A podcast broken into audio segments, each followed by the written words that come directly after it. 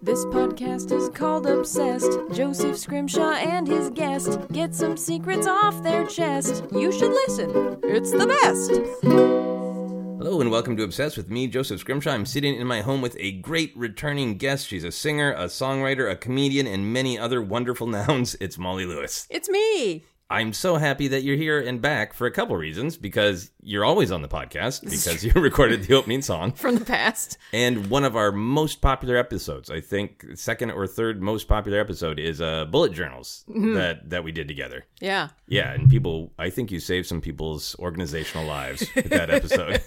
I regret to, I've fallen off the, the bullet journal system a little bit, but it's still, I'm still uh, a bullet journal stan. Okay.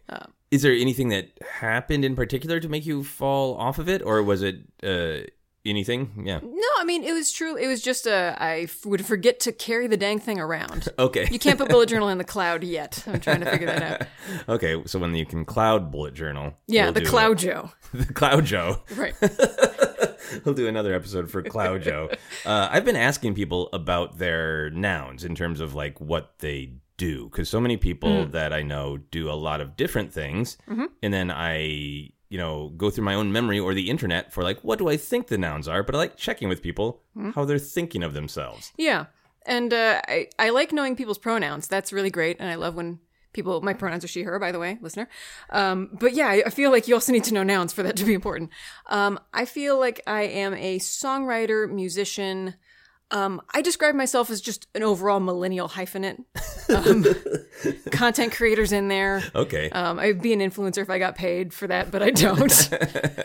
you're willing to be an influencer. yeah, uh, on and off podcaster. It's it's all all coming together. Okay. And for you, is that, uh, do you like being able to do lots of different things and wear lots of different hats? I- Or does it sometimes feel a little like you're pulled in different directions? Uh, there's, I think, something kind of in my genetic memory that, you know, sort of when I was in grade school, it was like, well, the college you get into will determine the job that you get, and then that'll determine like how nice your burial plot is, or whatever the end game was. it was never really clear on that. Yeah.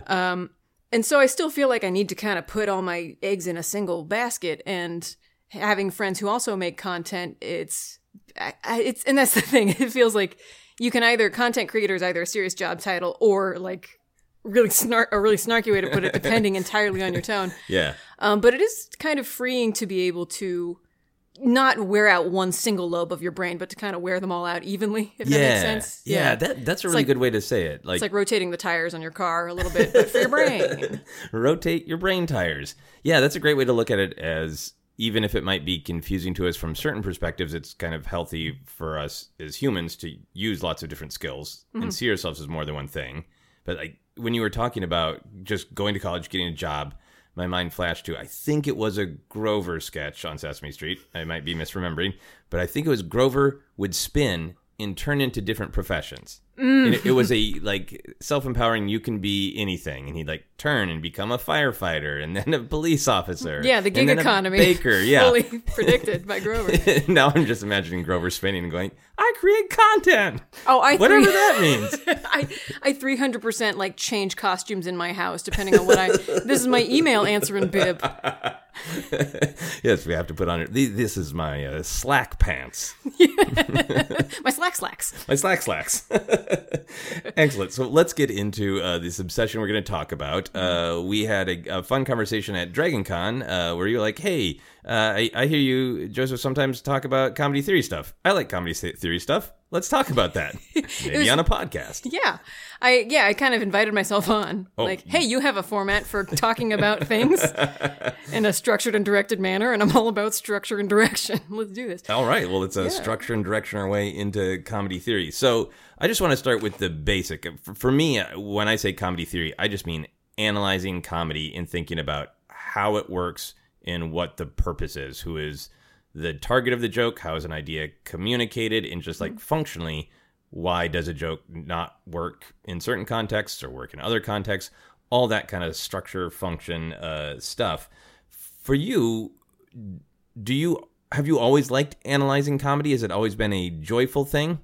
It's it's just been sort of a reflexive thing. Like it's just a thing that I it's a thing I learned from my dad, how to parry social anxiety through jokes. And so I've been thinking a lot lately about what my relationship to comedy is, and also have noticed um, that I've developed my understanding of the world and have gained context of the world around me through jokes. Like I was, uh, you know, a child during, say, the the second Bush election, you know, and Bush Bush versus Gore, and I wasn't old enough to vote, but I got a sense of it from SNL skits, you know, and I um I watched MST3K as a kid, and a lot of that is jokes about sort of the broader culture, but I basically gave me this bingo card of like the kind of people I like like these things and been thinking a lot about how like I get a lot of my news from comedians and how it's it's just a it's it has sort of a deeper influence in my life than I realize and I've never really thought to sort of ask why and what role it plays. And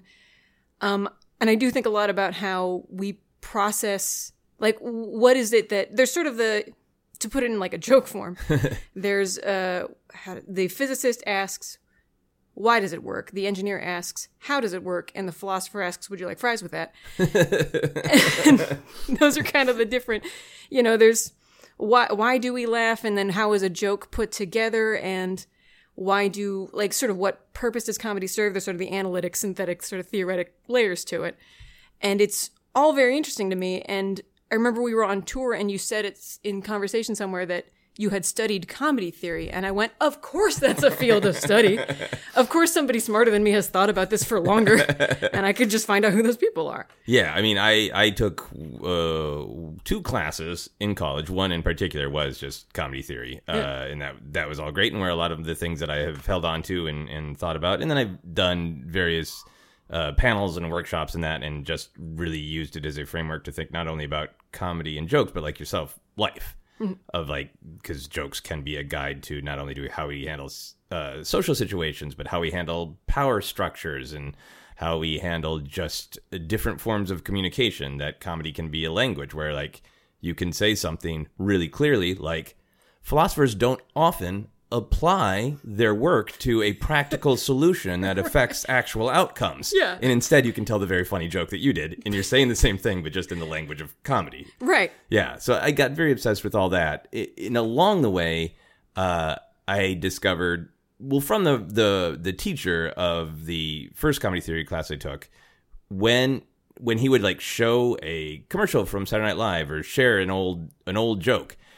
And everybody in the class would laugh and enjoy it. And he'd say, That's great, let's laugh, let's enjoy it. And then he'd say, All right, time to take out the million pound shit hammer and he was trying to make a joke about the fact that it was that a lot of people don't think it is fun to dissect comedy that they think you know there's that uh, i'm paraphrasing that but like you know it's like dissecting a joke is like uh, dissecting a frog you'll kill it you know and i've met a ton of people who are like go go be in college smarty pants person if you want to analyze comedy but we're actually here, we're here doing it.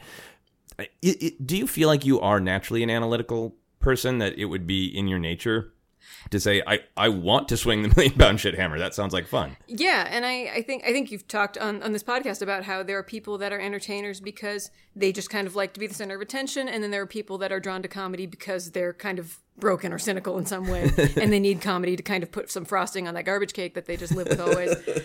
Um, but yeah, I've always been like I've I can't I can't even think of the earliest example as to like I figured out Santa and the Tooth Fairy on my own, like that Okay. kind of thing of just like, well, that doesn't Santa couldn't fly that fast. Nothing flies that fast. Why hasn't the government kidnapped Santa and taken his sleigh apart to figure out how it works? You know, just kind of the sort of structural consistency of my world was important to me. Um, and yeah, and that's I think why because so much of my personal and social life is bound together by comedy, and now sort of my political understanding is through sort of people joking about it on Twitter, right? Yeah, but it Um, is your natural mindset to not go from an emotional perspective of I wonder if the magic of Santa could be true. I wonder if my parents are lying. You found the plot holes in the Santa mythos, For sure, yeah. which is uh, fascinating to me about just like uh, people who I think are a little bit more open to looking at that world that way. Of just adding everything up and seeing if, if it makes sense. Yeah, I wish, if anything, I wish I could relax more. It doesn't seem that I can. Well, does comedy help you relax? Just enjoying comedy, or do, when you're watching comedy, do you always analyze, this? or do, can you sometimes just sit back and go, "Hey, I enjoyed that"? That's actually something I wanted to ask you because you have sort of the vocabulary to uh, you sort of understand the different sort of tension and the different sort of opinions kind of swinging around. Um, if you have to check out a part of your brain to to uh, consume comedy, sometimes like uh, like I imagine. Like you know, because I'm a musician by trade, or at least I tell people that I'm sitting next to on planes that that's what I do. Um, but you know, I definitely it's hard for me to listen to the lyrics of music on the radio because there is that section of like either they didn't execute that well or I could have executed that better. There's Yeah. competing, like, oh, that doesn't really rhyme or that's a slant rhyme. And I don't think, you know, firework and colors burst don't rhyme, Katy Perry, or whatever it is. um, and I'm, and knowing sort of my, um, just whatever piece of gristle my brain can find to chew on will do that contrary to anything productive I should be thinking about. Um, if I learn too much uh, of the vocabulary of comedy, that it'll that, that I'll just kind of tear apart the things I enjoy. But Yeah. that doesn't seem to be a, you. Definitely, I know you to be a student of comedy, but also uh, uh, not consumer. I don't want to use that word because it sounds dirty. I but like you, comedy. you do enjoy you do enjoy comedy still. Absolutely, absolutely. And I, for me, I think a couple different analogies. I don't. I'm, I play the drums, but that was because uh, I'm not good at other kinds of music. I don't have a good ear for music, uh, tone deaf, and all those kind of things. But I feel like, yeah, just because a musician can say, like, I absolutely know what key that is and what scale that is, and I understand, like, that the normal emotional uh, context of that chord change means X. I think people who can do that can still rock out to a song that they like. Yeah. Uh, so for me, it's no, it isn't like I am always analyzing it and almost even rating it. It's more like the for me, and this sounds like I'm patting myself on the back, which I don't mean to, but it's like in the Matrix when Neo can see the code running behind everything. Right. It's and and I've heard other people make that uh, analogy about about many things that they do professionally. Like you know, if an architect walks into a building, they're like, oh, "This is really well designed." That's the supporting beam. Don't knock that one over, you know, Right. because they can see the structure behind the structure. Yeah. and that's the way I feel about it. And I think sometimes I get. I think the only way it affects me is I get a little bit more opinionated about comedy because I have opinions about well, the structural support beam of that very funny joke is that, you know, men should always be masculine. And then I can't Right. enjoy that joke anymore, even if I think structure wise, delivery wise, it's really great on the surface. If you just go, it's just a joke. But to mm-hmm. me, it's not just a joke because those zeros and ones running the code add up to this meaning. Right, and for the joke to work, it everybody has to agree that that structural beam of like women be different than men is true. Right. Even if it's not explicitly said mm-hmm. that there's cult- there's so many cultural agreements that are implicit in jokes. Right, right. It seems. I think uh, I tried to read uh, some joke, some comedy theory, and then realized like sort of universe brain meme. Like it's just there's so many directions. Um, but I think Freud quoted somebody who said that jokes are a playful judgment Yeah. which I thought was really interesting because yeah, it that's why I think I was able to sort of glean like, oh, people don't take Ross Perot seriously as a candidate. Was for the joke to scan, we had to agree that the assertion in the middle of it was true. Right. Right. That th- and then in like with that back in the day because I, I loved that Ross Perot character on Saturday Night Live, uh, and I think was young enough at the time that for me he was exciting because he was he wasn't one of the big two. He was outside of the system, and I think that is That was fun back then. attractive. Yeah. not so. I yeah, I think maybe that uh, that attraction has been broken. But I mean, we're still seeing that, uh, and I'm not making any big political judgments, but we're still seeing that exact same kind of excitement around Andrew Yang because he is outside of the system, and I think there is something you know rewarding to people about being outside of the system. But to relate it to comedy, Saturday Night Live is not only making fun of Ross Perot for some of the actual like weird things he said, but there is some comedy just implied in he is outside the system. We all know normal is Republican and Democrat, so somebody who is not Republican and Democrat is therefore a little bit of a punchline automatically, Right. Because they're the straight line and he's a curvy line. It's- you have the setup straight line and the curvy line, and Ross Perot is the the crazy curvy line of comedy. You know, Yeah. which uh, I think to your point about Galaxy Brain of like, well, you can analyze a joke, but then you can analyze like, okay, well, how much you can look at something like like the Ross Perot and just go like, the guy says weird things. Mm-hmm. His voice is kind of funny. The impression is spot on. Mm-hmm. So uh, it's making fun of this funny guy. Or you can go all in and go like, well, no, this is Saturday Night Live. This is allegedly alternative mm-hmm. comedy show supporting the structure that Republican and Democrat is normal, and anything outside of it is weird. Right. Right. Uh, so I think I still think there's subjectivity within it a lot too. Um, but I, I, I want to start drilling into some specific theories because I'm really curious to see what you think about them and how they apply to your understanding of comedy. Uh, so the first one is one that I have that I've gleaned from lots of different places, but I think about a lot. It's kind of what we are just talking about, just the bias that all comedy functions on contrast. That for all kinds of comedy, there is a straight line and a crazy curvy line, and we can see that really obviously when there is just a, a traditional joke that has a setup line, and then there's a punchline, something that sets up expectations. Yeah. Like you know, the engineer and the other profession Yeah. in your joke set up the straight line for the philosopher to do the crazy wavy arms line. Yeah. Uh, and I think that we can all accept that when it's a traditionally spoken joke with a setup and a punchline. But my ongoing understanding of comedy, particularly when it gets weird, is that we have these cultural agreements that we're not even aware that we have invested in that create the setup line for a bunch of our punchlines. And those are the things that sometimes I get concerned watching or concerned for myself of like, do I want to agree that that is the baseline? Yeah. There's I think about that a lot with um like a couple times sort of publicly I have seen comedians have to defend their jokes on something like Twitter, some open forum. Yeah. Um and they always kind of fall back on the well I meant it as a joke. I didn't I didn't say this to injure, I didn't say this to punch down. It was intended to be a joke. Um but the idea of you know the Steve Allen comedy's tragedy plus time. Yeah. Um, I looked into that a little bit, and a year after he had first put that out, he said um, he added that comedy is tragedy plus time plus the will to be amused. Interesting. Right. Just interesting that he changed it He after changed time. it, and nobody right. Comedy strategy plus time plus edit edit edit plus a little bit of reflection and Plus some uh, some DLC content that uh, changes the original meaning of this famous quote. you got that Steve Allen DLC? Yeah, bro. um, but I think that's it's really interesting that he thought to add that because I do think that there is.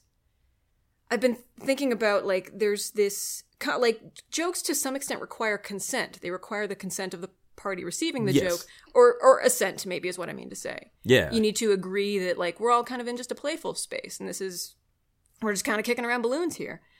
Um, and that there's sort of the two factor authentication thing required for jokes, right? yeah. Like you have to, if you say a thing and it's received as funny, great, a joke has taken place. But if you say a thing and the other person goes, I don't agree that women be different than men, then can I, it's this weird sort of like, did a joke happen or was a joke just attempted, you know?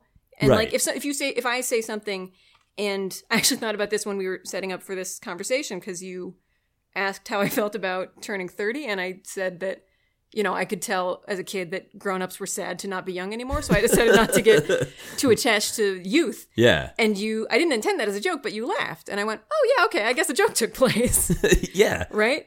Um, but there's this weird sort of metaphysical like it has people have to agree that a joke has happened. Yeah, and like Yeah. to me, like my mind, and this is this is what I like to think about in terms of analyzing this contrast idea, because there are a lot of things that we laugh at, and then even go, I don't know why I laughed at that, and then it's it's a fun uh, exercise if you have this kind of brain to ask yourself, well, where what uh, setup lines that I think are just interior to my understanding of culture Right. caused a contrast for me to laugh at that. Yeah. And one being that that is a precocious view for a child for like for a child to look at adults with that level of emotional understanding is like that that if you set it up in in like comedy contrast it'd be like two young kids walk into a room one says i want a snickers bar the other says i noticed that adults are emotionally affected by age then you have an actual setup line Right. uh or just the idea of a child giving up. Yeah well it, there's also just like um i guess I, I guess i don't know exactly where the contrast is but just like the wisdom of it there's something funny to me about i guess visualizing that as a joke of like young molly uh, has two doors she opens one and it, one is full of 40 year olds weeping Closes that door. The other one is just a big sign that says accept it, and everything in there is happy. and she goes, I'll go in that door. Go in that door. Yeah. You know, and it's just, it's taking, I, I think, wrestling with big ideas of the truth of humanity and then turning them into this is one way we could look at it, this is the other way we could look at it, and smashing them together. yeah. Is it contrast or is it surprise? I think surprise is a necessary part of how jokes actually are successful. Right. Right. Because uh, oftentimes when I have like discussed this with other comedians, they're like, I don't buy the contrast thing because you can't just put two things together. And like uh, sometimes, especially at the height of at midnight when they had the hashtag games, right? Yeah, You'll yeah, yeah. see on Twitter of just like, here, it, uh, peanut butter and a falcon. Like, uh huh. Those are two things that you put together to try to make this hashtag work. Mm-hmm. But there isn't surprise. There isn't anything with more sort of meaning or oomph behind it. Mm-hmm. So I think that you, you do need that level of surprise. But just functionally, uh, this is one of the things that uh, was communicated to me in that first class uh, class I took is that very old joke, and I think I saw actually Mickey Rooney talking about it. The like almost stereotype of what an old joke is is why did the chicken cross the road to get to the other side? Right.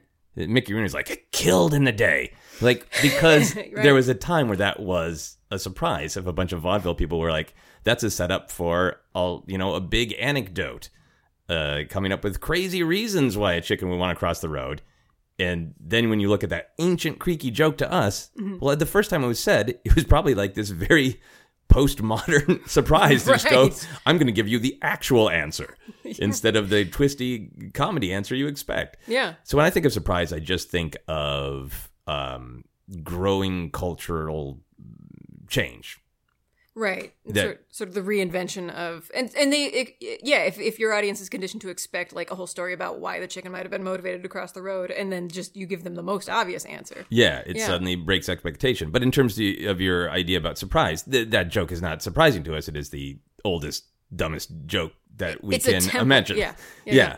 Uh, and I think like when I first got here to Los Angeles about five years ago, and I was doing and going to a lot of stand-up shows, I really started to notice that the thing that audiences really responded to was anything that was based in real life. Mm-hmm. Even if a comedian was having a really rough time, if the audience was really cold, if they went from kind of a prepared setup knockdown joke about a bad Tinder experience or whatever, uh, as soon as they segued from any sort of joke structure and just got into telling a story of an interaction they actually had and like a strange thing that a person actually did instead of sort of a fabricated Tinder witticism, Right. the real thing almost always got response. And I think that's because I was seeing audiences that go to comedy a bunch, and so that uh, any any amount of like surprise or openness to being surprised at a joke structure, like as soon as people could sense a joke structure, they're like, a joke is coming.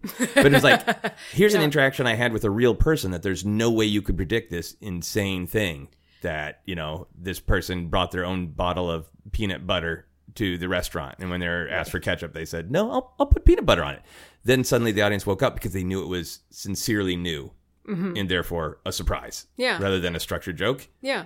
And a lot of uh, stand up in particular is seems to be rooted in uh, like identity. There's like a lot of identity comedy. yeah Um, and I don't have I don't have experience in the stand up world, so I'm not sure why that would be. Um, and but it, and also I think it's interesting that a, a sort of experienced comedy audience would seek like the least joke like thing. I don't think anybody knew that they were like. In fact, a lot of times people go like, "I didn't, I didn't really like that. It was more storytelling than stand up." Can be a Sure. bias Yeah. in the stand up community, but that's what I kept observing, and I think it was just about truth. I think it is just about we are so inundated with anything that looks like a joke structure that that there's that fear of uh, of a, uh, an "I see what you did there" reaction. We have an "I see what you did there" culture right now, so I think people are craving that surprise that you were talking about. Yeah. Well, and there's the the other thing. Like when I was trying to do before I sort of got in, went, oh, this is too many weeds. Don't have time to get into these weeds. It seemed that there's there's the study of jokes. What makes jokes work? And under the sort of umbrella of jokes, there are gags and bits, which are separate sort of structures. And then there's what is humor, what is comedy, what is the comic. Yeah. You know, there's all these different kind of uh, these these different terms that are like eh, because Freud has a whole book about jokes, Yes. which I started to read, and then the first thirty pages were him just mansplaining portmanteaus to me, which I did not have time for. you are a portmanteau master, so yes. and they were all like German portmanteaus that did not translate into English either. So it was one of those, you know, you had to be there kind of kind of books. I had to be in Germany to get this joke. had to be in Austria in the 30s to understand what was happening here. yeah. Um, but like, what is like what is a gag versus a bit versus a joke? Like, how do how do you are are they all sort of subspecies of joke or are they? Yeah, I mean, for me, I think that gets almost more into the sort of uh, uh, technical who is constructing the comedy for who. Like, I know a lot of other people who would maybe have strong opinions about that, but to me, they're a little bit like discussing like what's the difference between a nerd and a geek Sure. and a pop okay. culture obsessed of that. Like a gag and a bit to me, like they suggest like that they have that they're rooted in tradition, that there's maybe something specifically physical to it, or Yeah. has a relationship to even like vaudeville. Whereas, Mm-hmm. like I think when people say a joke, they think mostly verbal.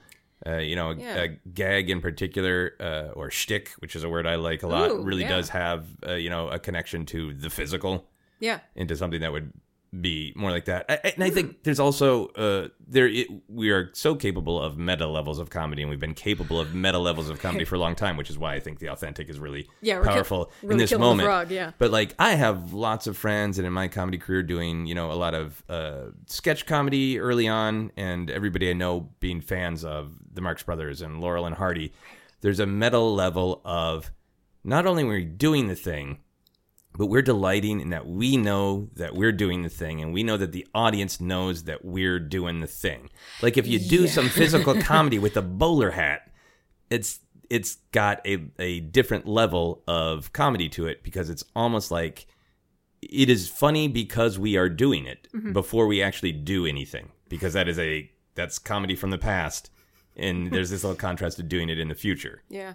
Uh, doesn't necessarily mean it's going to be successful or surprising, but there's that kind of It's like covering a song. yeah, Yeah. And then, I mean, all of the Muppet Show is is structured with a love of vaudeville and a love of the old, and the the entire joke of the original Muppet Show is a show should be good and run smoothly. Ah, wavy arms, like Yeah. that's the whole contrast. But there is even that level of like the the dancing ballroom with the bad jokes is that cultural agreement to like the jokes are supposed to be bad and that is a part of the joy in the surprise of the structure you know uh, does that make any sense to you is that how you relate to gags or bits or do you have a different take It was, I mean, because again, this is all just kind of feeling it out in the dark, but um, it strikes me that jokes are a fully, like, an end to end constructed thing. Like, Yeah. They're sort of composed, like, like, just sort of like musical analogy. It's a, a song almost. yeah It's sort of why the chicken cross the road to get to the other side. End of joke. Um, we know we're done and zing. Bada bing. To tip your wages. Uh, and then gags are they're like the chord changes within the song. They're the little moving parts that give the joke its character.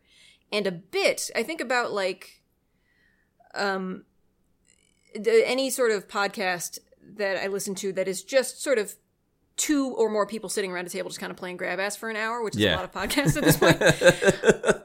um, there's the idea, and maybe that's just like a West Coast comedy thing. Who knows? But like the idea of like you know you get like get in on the bit. We're trying to play in. The, it's sort of the the bit is the conditions under which jo- like jokes and gags can be made. If that yeah makes sense. yeah yeah I, in improv people talk about finding the game a lot and i think that's true of many things of if you're even if you're just writing a sketch or, or even if you're uh, if you're on a podcast and trying to riff and finding like well what's our angle what's our way in what's the game of this sketch Yeah. and i think that gets into more storytelling comedy Yeah. where okay. finding the game would be oh two people walk out and you're both pretending to make sandwiches like great but what we're, we're trying to find What are the stakes? Yeah, Why are so- we here? Why is the audience here with us? yeah, so if you figure out pretty soon that one person uh, had a terrible sandwich accident and is terrified of sandwiches, and the other feels they are the best sandwich artist at the, uh, this subway, and then you start to figure figure out like, okay, but what's the game of it? Is it more about the ego of the sandwich artist, or is it about the guy who's terrified? And then you can agree like,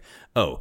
uh, the game will be other people are going to come in and order the most terrifying sounding sounding sandwiches humanly possible, and then you have a structure, right? Then you know that okay, the game is come in and, and ask for I want you know the exploding tuna, Right. and then see how that the you know exploding tuna killed my father. Oh no. yeah, see how that plays out narratively, you know, and that that kind of storytelling comedy uh, means a lot for me from doing comedy from a narrative perspective. Like I have written plays. I was just talking to uh, an old friend of mine who's just a phenomenal actor and comedian, where one of the biggest laugh lines of the play was the sentence, "Were you a pirate?"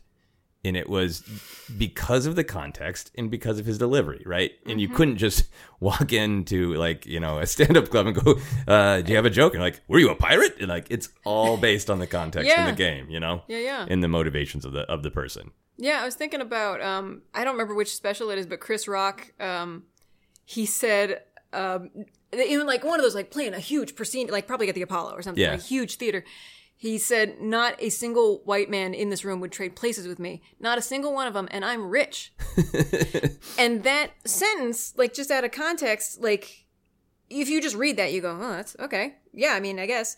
But he, the room was already like rolling in the aisles and then he drops this on them and just the room explodes and there's no i don't know how i could pick that apart to call that a joke but it certainly is it Yeah. certainly operated as a joke but it's also just a true ass thing that he said Yeah, and I mean, I think it's even before the "I'm rich," which is a super powerful button. It is Right. already funny because it has this contrast because we're examining the status of different people in society in one setting. Yeah. But in that setting, and this comes up in comedy a lot, when you're on stage, even if you are saying true things about your station, your power, when you're on stage, and particularly when you're doing well, you have power. In that room, you are a god. You are the most powerful person in that room, in that moment, in that context. yeah So already to say like that person wouldn't trade places with me has this societal truth, right but this contracts to like I'm killing it up here. I'm having a great time. Everybody's loving me. right Who wouldn't want to trade places with me? Mm-hmm.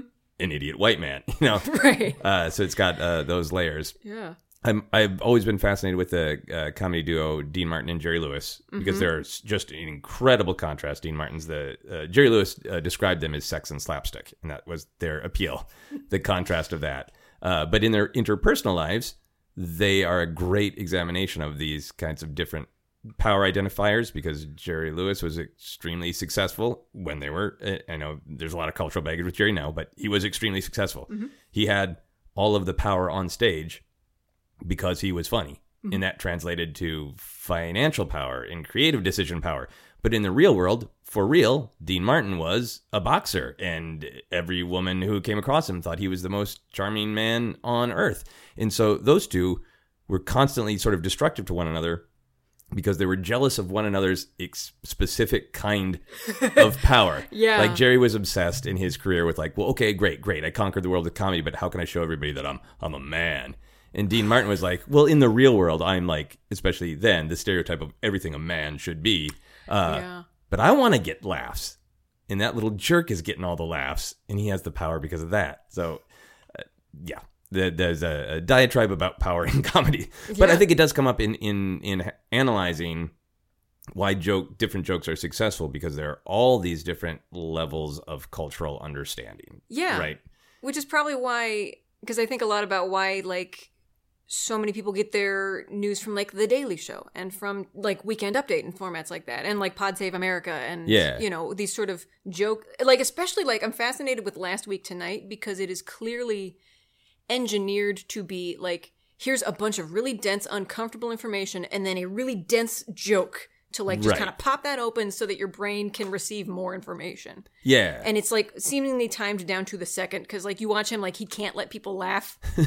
He kind of shushes them like okay i only have they're gonna yank me out with a big vaudeville hook at the end of this thing. I have to get this out because my slides i have 50 more slides to get through you know? Yeah, but yeah something about like using comedy to massage your brain so that you can receive like uncomfortable new information yeah. is really interesting to me. Yeah, I think uh, that starts to get into like the why of it, right? And often it's uh, catharsis, just to release it, um, to release tension. Uh, you, you were talking about using comedy just to deal with your own just social right uh, uh, needs. Yep. To say uh, let's let's if I feel at all uncomfortable, everybody feels more comfortable after a laugh. Yeah. Uh, I think that translates to all of us just from uh, in, any sort of social exchange all the way to, hey, this show is explicitly trying to say challenging things about society and making arguments, which a lot of comedians don't think comedy is for making an argument. But that shows explicitly we are trying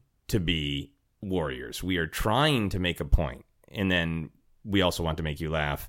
All of these things can be full of tension, so that that's a great way to release it. Mm-hmm. So there, there's the releasing part, and then there is the idea that all jokes do have meaning. Yeah, You might have got far enough in the in the Freud book. One of his big things is uh, that he divides jokes into innocent, just things like telling a kid like, "Well, a cow makes the sound moo," and the kid is amused because that's wrong. Yeah. Uh, versus tendentious, which was his term for it, which is that jokes that contain meaning. Yeah. And in particular, when he was studying it, I think there was probably a lot more just fun, innocent wordplay in a more repressed society. And he was really fascinated with the jokes where, like, this is a way to say something that I could not otherwise say. Mm-hmm. And we can all make the cultural agreement to like, oh, oh, that was relief to, to think that. But of course, we don't actually mean that. No, no, no, no Right. but we do, mm-hmm. uh, which he got into. So I, uh, I wanted to ask you about that innocent tendentious split mm-hmm. because you are great at portmanteaus. You are great at wordplay in general. Do you feel like there should be more innocent jokes that are truly like, I'm not trying to say anything other than be playful with language and be surprising and fun versus I'm trying to encode everything with deep meaning? Um, I don't think. Well, I, I feel like if every joke has a message hidden in it, then people will kind of not. They'll know, like, well, this spoonful of sugar's for some medicine I don't want to take. You know what I mean? Yes. Yeah. Um.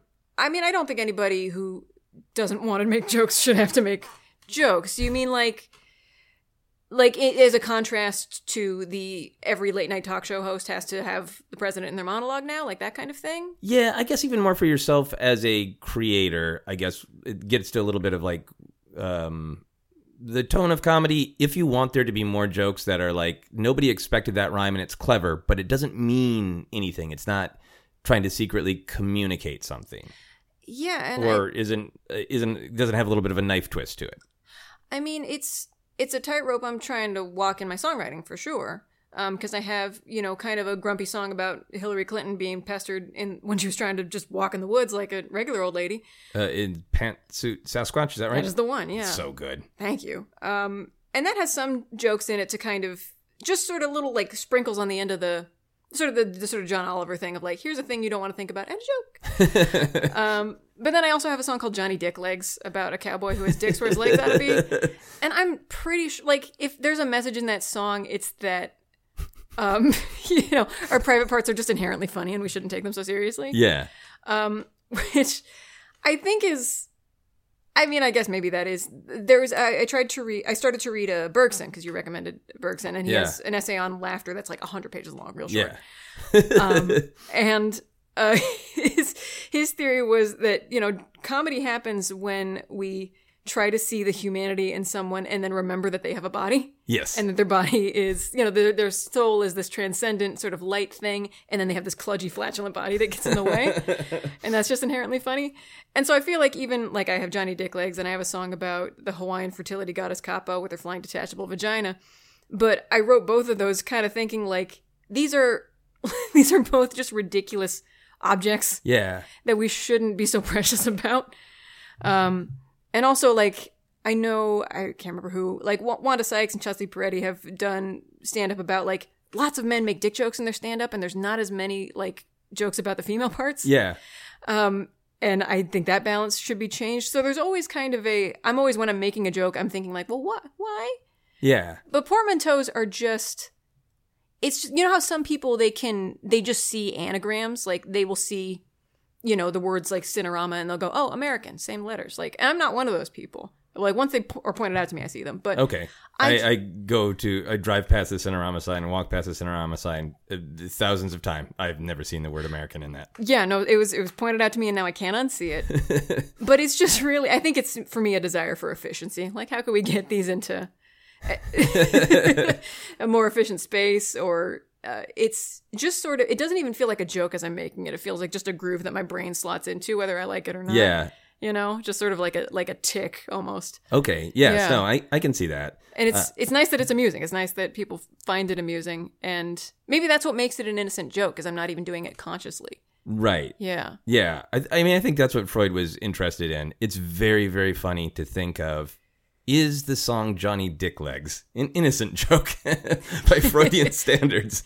well yeah god what would freud think? I didn't even get that far. Oh, uh, I, I think it, you think you'd have plenty to think about uh, were he alive today. But Johnny Dicklegs is a great example because uh, you always in concert set it up with where it came from, which I am always obsessed with how much direction you give the audience, how much you you are basically telling people the setup line when you give the description of because it was at a convention you saw something right that inspired you Yeah, I saw um, little somebody had a little RC robot with these kind of what looked like thumb shaped legs at first, but they did have these little sort of rubber pads on all the tips.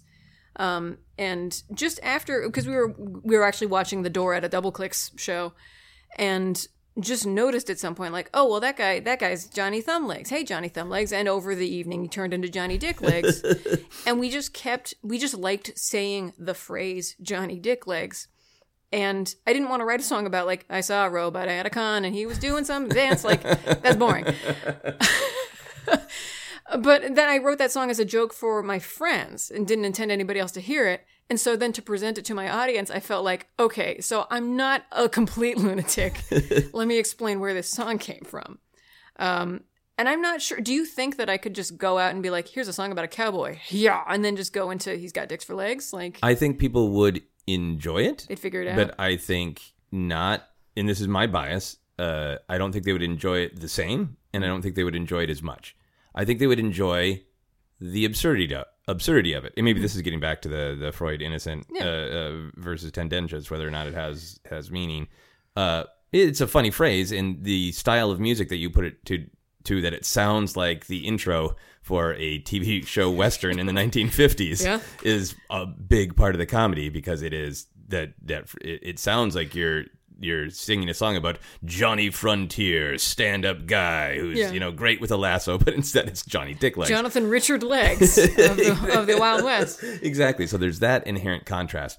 But by letting the audience into why, there's the humanity of it. There is the you saw something that thousands and thousands of other human beings have seen, but you saw it in this new and different way. And there's just like that contrast of a million people see robot and they go, oh, robot.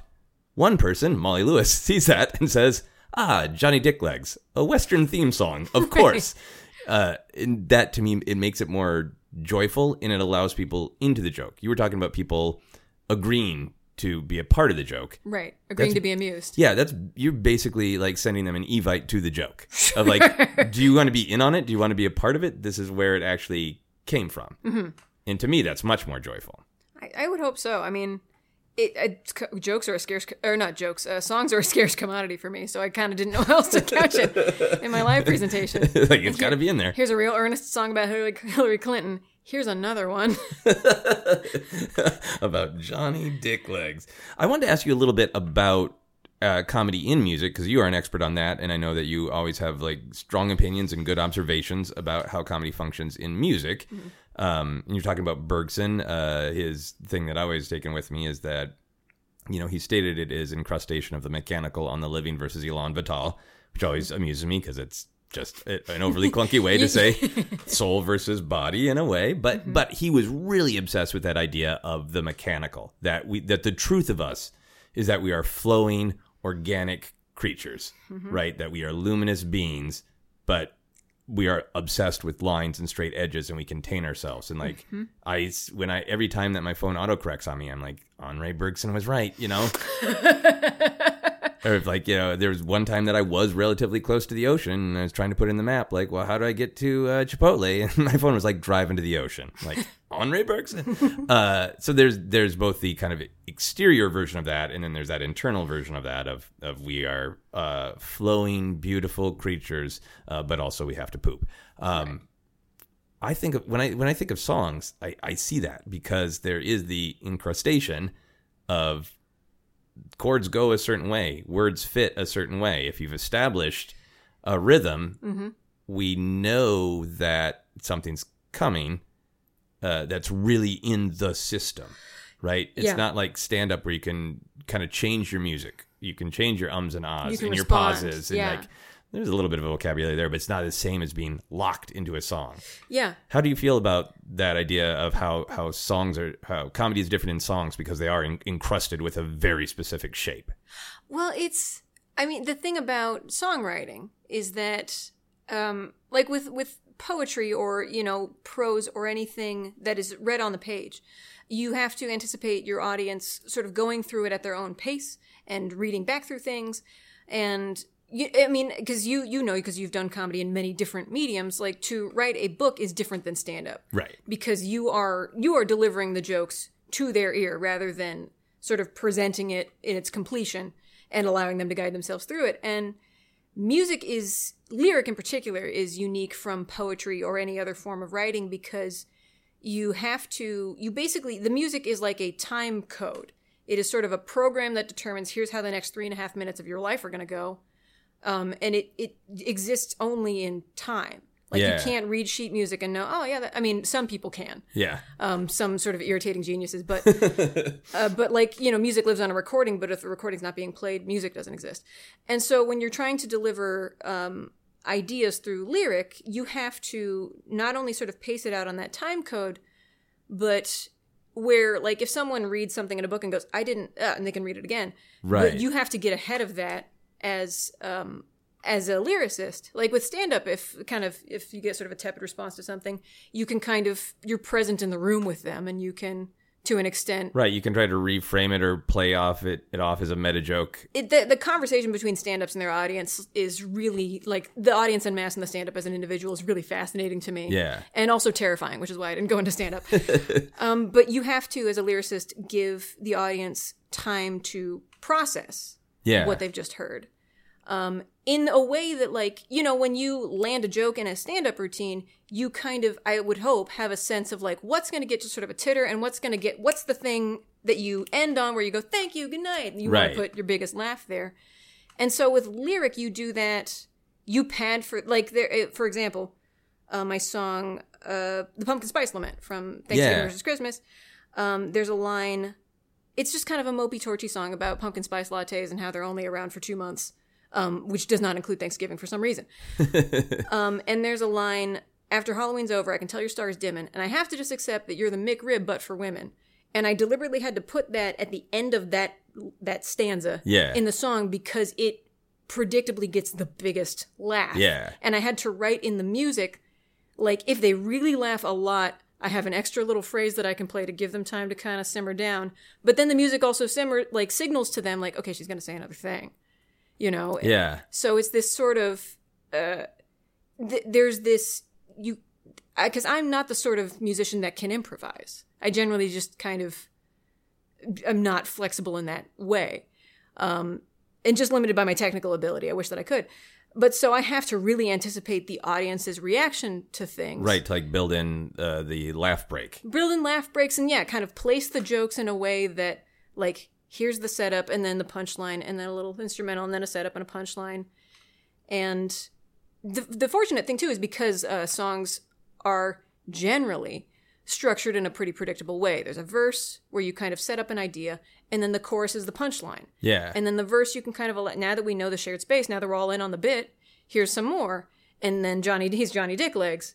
Um, and you can have a bridge if you have another idea. If you want to kind of, oh, did you consider over here in, this- Yeah. in my unpaved basement of, of ideas? Um, but yeah, I feel like uh, as a comedy songwriter, I do benefit from people being settled into the structure of songs, Right. And I can kind of play, I can play up those contrasts, really yeah. like just the idea of doing a torchy jazz song about a product from Starbucks is itself funny, and so already they're bought into a certain comedy premise. Yeah. that I can play within. I was going to ask you about that specific line because I think it is not only one of your funniest lines, but there's something about it that is specifically um, just very joyful and always feels like a release every time I hear it and every time the audience hears it.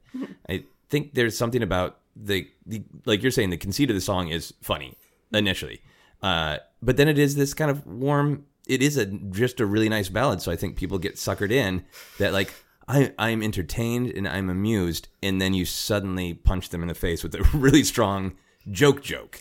And I feel Mike Material in particular, and same with our friends, the Double Clicks, the contrast of jokes and like heartfelt sincerity. Yeah, You know, like Jonathan Coulton traffics in that. Um, there's lots of songwriters, like, because Tom Lehrer, I think, is just purely, purely jokes. He's never sentiment.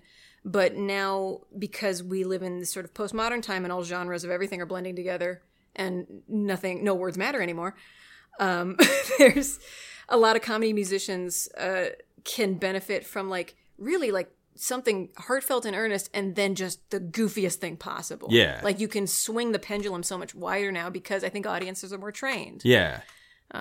And more critical, more analytical. And correct me if I'm wrong.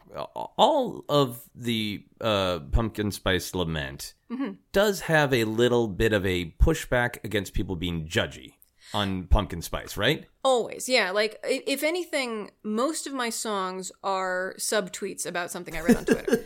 like, it just kind of, you know, I don't want to, like, I want to tweet about this, but I don't want to read my mentions. So instead, I'm going to write a song about it. Because, yeah, like, every year in, like, you know, August or whenever pumpkin spice season starts, you get people, like, posting pictures of, like, you know, pumpkin spice hot sauce or pumpkin spice Cheerios and going, ugh, it's begun. Yeah.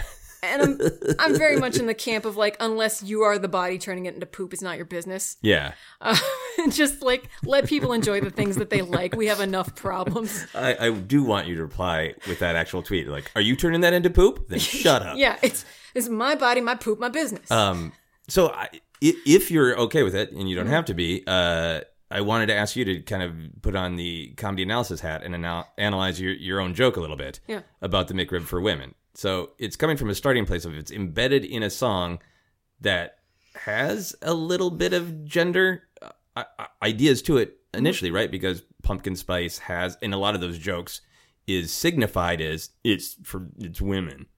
Yeah. it- or it's it's you you it's- ladies with your your yoga pants and your pumpkin spice. right it's yeah. sugary and weak and. Mm-hmm. so the song is already encoded with that uh do you think that is why there is such a release of catharsis when you get to the specific it's the mcrib for women joke?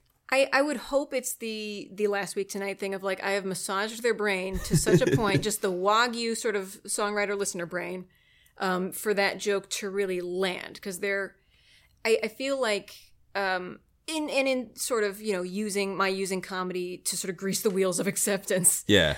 Um, comedy opens people up. You can't decide like I don't like this and still laugh at it, or if you are, that's bullying. yeah You know, and you know some from what I've heard, some stand-up clubs are your audience bullying you a little bit, hmm um, and that but that's a different kind of laughter. And I think if you go to a show to be, it's the will to be amused. If you go to a Yeah. show to laugh at something, you in some way have to open yourself up to new ideas yeah and that's i think why comedy is powerful socially and why it's used to you know allow people to accept uncomfortable news and uncomfortable information.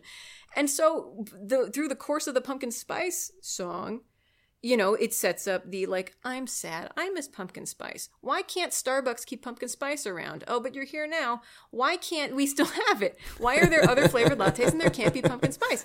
And and yeah i think at that point they're sort of we're on the same page to an extent. So by the time you get to that line, because yeah, that's always bothered me that like Twitter explodes when the McRib comes back, uh, you know, or you know the Rick and Morty sauce or whatever it is.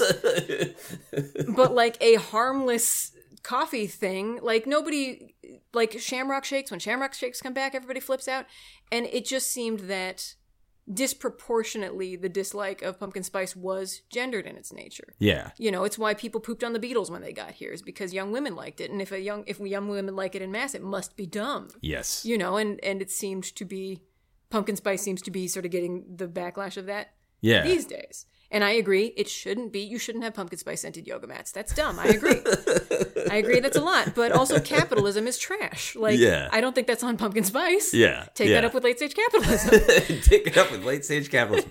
So for you, Yeah. if uh, if one is to accept the idea that uh, there are literal setup lines, but there are also cultural setup lines. yes. I mean, you have a literal joke of comparing it to McRib, but the sort of analytical version of that is uh, McRib, your gross uh, McDonald's meat that you've associated with masculinity, uh, is being contrasted with this isn't that different. Yeah, to use your analogy of like the load bearing pillar in a joke, Yeah. the load bearing pillar in that song is this is a seasonal thing that is artificially scarce. Yeah. And that bums me out.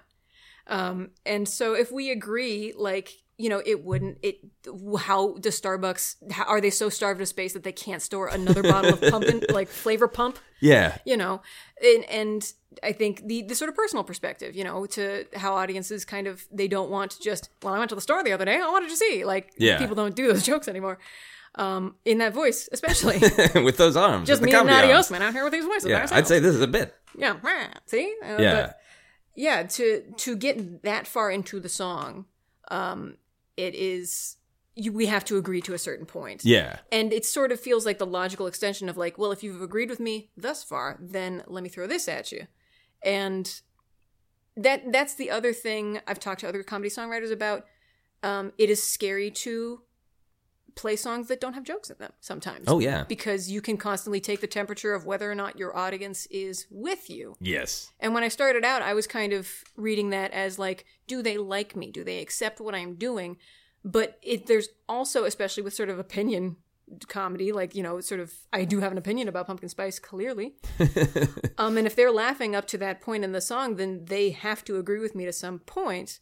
Or the laughter is mocking, but in a big room, it doesn't really matter. Yeah. Can't really tell the difference. you know? Yeah, I mean that's always I think uh, a difficult transition if you've if you've done comedy and uh, comedy obviously you get feedback and by necessity you're keeping a certain amount of energy in the room. Mm-hmm. And so there's that fear that oh no, oh no, if I haven't had a joke for a while the energy will dissipate. How do I know what, what they're feeling? How do I know this is okay? Yeah. Um, I wanted to, to talk just a little bit about that idea that you, uh, you brought up about surprise and how comedy functions in songs. Because I think a really, really great joke is a surprise that makes perfect sense. Yes. Right. And that's why just smashing two things together of like, there are two things behind a door, and one is a turkey, and the other is printer ink. And like, Right. cool. I I, didn't expect the printer ink, but I am not at all entertained or engaged. It's it's that like it, it's a it's a surprising way to say something that we know or feel or agree with, or we would have never thought of it that way. And I feel like uh, is part that that McRib for Women line is part of its power is it is such a gentle, specific, expected rhyme in this expected structure Yeah. that that gives it this feeling like music like when a song resolves and it comes back home right it comes to the home note you have this great contrast of a rhyme that is perfect and if it didn't have this funny meaning would just sound like a beautiful carly simon lyric Right. uh, but also Yeah. is embedded with all this meaning so you get the joy of the surprise and the sort of comfort of the package Yeah, your brain expects everything but the idea. yeah Yeah. yeah, Yeah. like if people were, were left alone with a, a book, they could find women to rhyme with Dimon. Yeah. but they wouldn't be able to find the meaning that you gave it. Right. Yeah. Well, and I have another the song about the uh, fertility goddess. I Yeah. did the opposite thing. There's this thing called dropped rhymes. Yeah. Uh, the line is "Get ready, dudes and ladies. My vagina's on the hunt." Because basically, the song is about like if I had a detachable vagina. It's the Wanda Sykes bit, but I set it to music. yeah. Um, but you know, my vagina's on the hunt. It's not just for making babies when I drone strike with my crotch. Yes. and that that is uh it's the the the con- the opposite of that trick is they are expecting a particular word right there right. and there there there's a tension right it's the tension and fluidity or whatever Yeah. bergson's thing was Yeah. Incrustation of the mechanical on the living versus Elan Vital. but he had yeah there's that too could you say Oh, but that, he had another. Uh, yeah, another. say that one more time Incrustation of the mechanical on the living versus Elan Vital. yeah no uh, he i think it was a tension and uh flexibility were the, Okay. the two forces um, and that you know we should be fluid, but instead we are rigid. Yes, uh, yes. m- much of the time. And yeah, it's they're they're expecting. They, I think there's a an internal tension of like waiting for me to say the word, yes. and then I say a different word that means the same thing but doesn't rhyme, right. and it breaks it. The meanings they expect the meaning, but the structure of it surprises them. Right, and that, that's a great example of innocent versus tendentious. So if you were just doing that with a any old word with an obvious rhyme that wasn't a loaded word that some audience members are like, oh, did, uh, she's please, gonna- please oh, don't say that. yep. Once it's once it's a word that has cultural meaning, Mm-hmm. then it's tendentious. But if it was just innocent, it would just be like, ah, you were expecting me to say tank, but I said butt. Right. I guess butt is, can be loaded. Uh, yeah, that I, that is fascinating. And I was going to ask you about another lyric in that song. You, you, have another joke in that song. I think it is or in in, Kapo. Yeah. That I think is Jon Hamm related. Yes. That I have watched you and audiences try to figure out exactly where and how the laugh should land. Um. Yeah. It's. Yeah, because the, the the song is it was a commission, and so I didn't really think about the the through line of it as I was writing it. Um. But yeah, in, among my like the one of the last like it's just a list of like here's the other reasons it would be great to have a detachable autonomous drone vagina. um. Yeah, and the line is I could clam slam Jon Hamm from fifty yards away. yeah. because I I've and that's that was a, a bunch of satisfying things for me because I was thinking about like what is the fem the not, not I won't say female but the you know for people who have vaginas what is the equivalent of teabagging someone and I decided it would be a clam slam.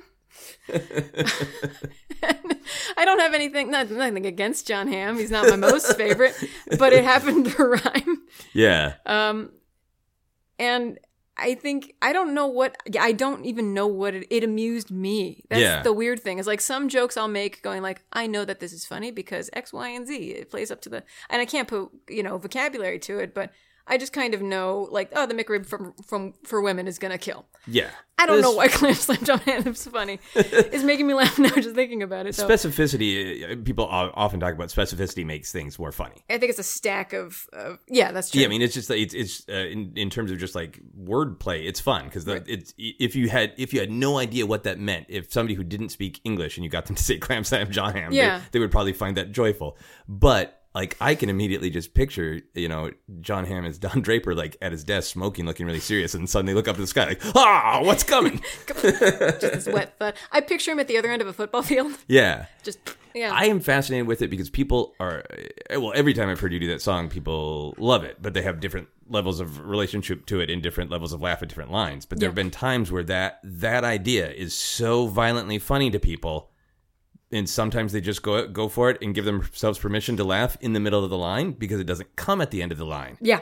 But other times people wait for the end of. They're like, ah.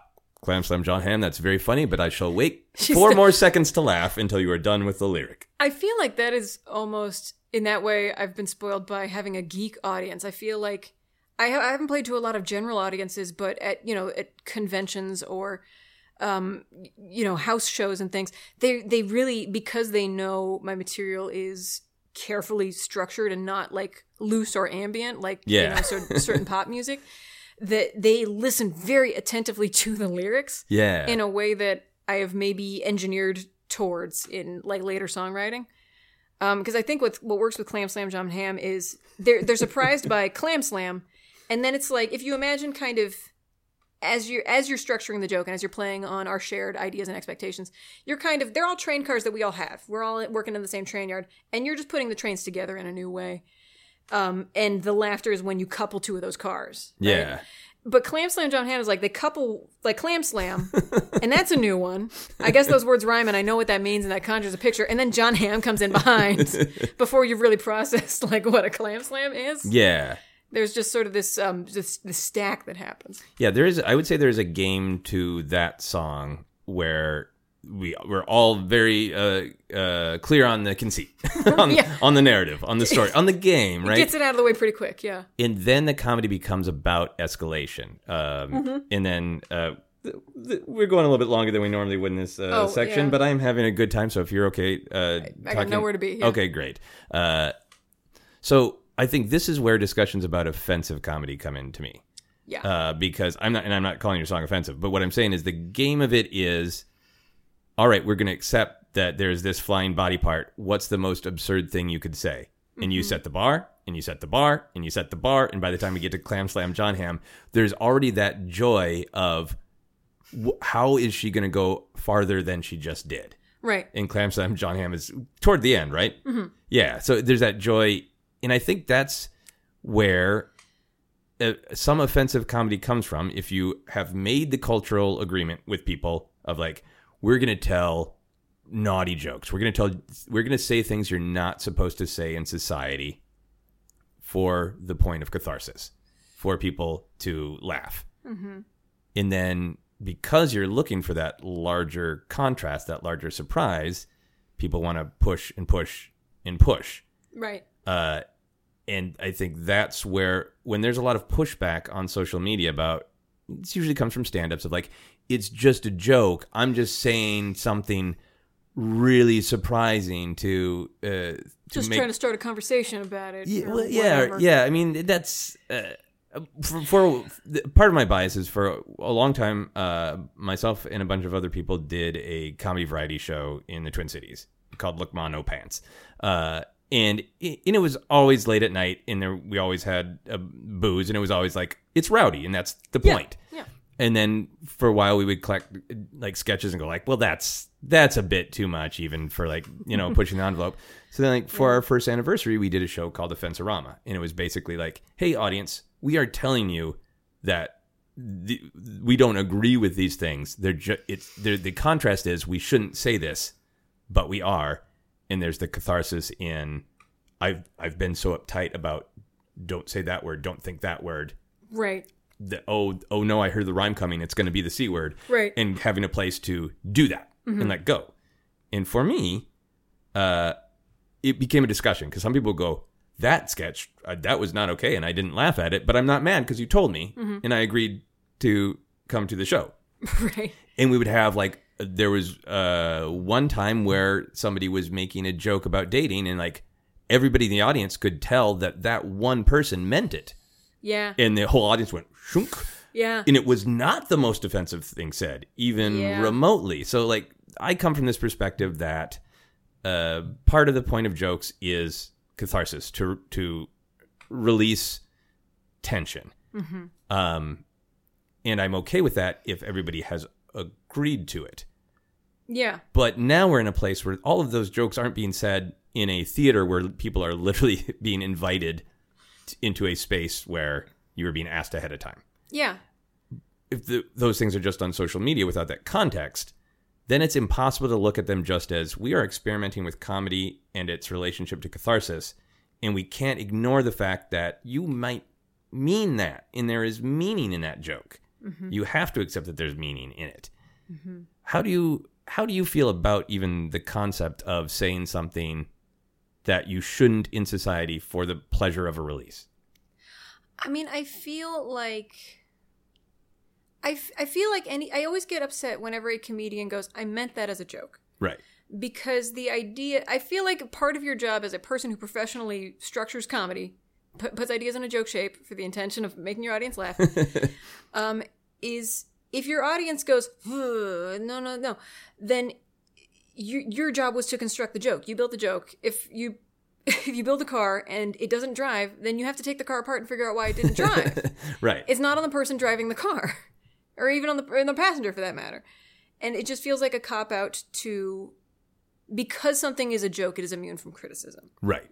Um, because I definitely I've talked to, I went to an open mic with my cousin recently, and there was one uh, one female comic who killed absolutely, and leading up to her were two just kind of college dudes who were trying to stand up for the first time. And one of them was just kind of he was doing the thing where he was undercutting himself, and that was killing his jokes, but his jokes weren't bad. The other dude was like, "Why aren't there Asians at Hogwarts?" And, and you know why? Why is it that I can't get a girlfriend? and he That contrast between those two topics amuses me. yeah, no, because he like, I, I was, I was in, in, I was bought into the premise. I agree. Why aren't there Asians at Hogwarts? I want to Yeah. know. And something, oh, eh, the wands are kind of like chopsticks, and everyone went, Ooh.